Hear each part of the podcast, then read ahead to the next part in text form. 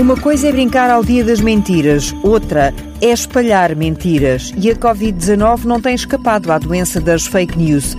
Não são mentiras de brincadeira, mentiras de fazer rir ou até sem graça nenhuma. São mesmo falsas notícias. Um fenómeno bem mais recente do que a tradição que remonta à França do século XVI. Podemos dizer que as fake news atuam como um vírus? Podemos, responde o bastonário da Ordem dos Psicólogos. Na verdade, a forma como as chamadas fake news proliferam tem alguma parecença com a forma como os vírus se propagam. Uma, uma fake news usa a pessoa e as suas crenças para se disseminar e a proximidade destas pessoas em grupos de amigos e em relações de proximidade ou partilha de interesses faz com que mais rapidamente se possam propagar, pois esse grupo partilhará uma base comum de, de crenças. Se algumas destas pessoas fizerem a mesma partilha, atingirão muito mais uh, rapidamente um número grande de, de pessoas.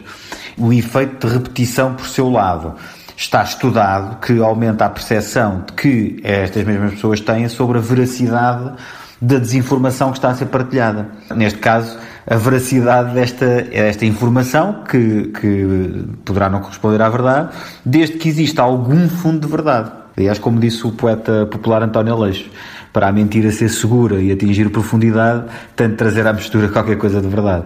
Ou seja, quanto mais veem esta informação a circular no seu feed da rede social, por exemplo, mais acreditam nela. Quanto mais ouvimos um boato por diferentes fontes, mais acreditamos nele. Travar o surto depende de cada um de nós, explica Francisco Miranda Rodrigues. Parar esta epidemia de fake news depende também do nosso comportamento. E que comportamentos são esses? Primeiro, eh, devemos questionar a validade das informações de qualquer uma das fontes informativas qualquer uma, quer a gente goste mais deste canal de televisão, ou desta rádio, ou desta pessoa que partilhou connosco alguma coisa numa rede social, e não privilegiar uh, uma fonte de informação sobre outra por algum, por algum gosto mais pessoal, como disse.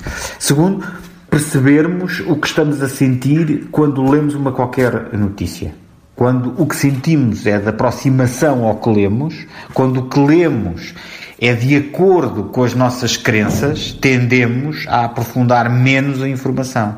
Questionamos menos esta informação, porque temos esse, essa vinculação afetiva com ela.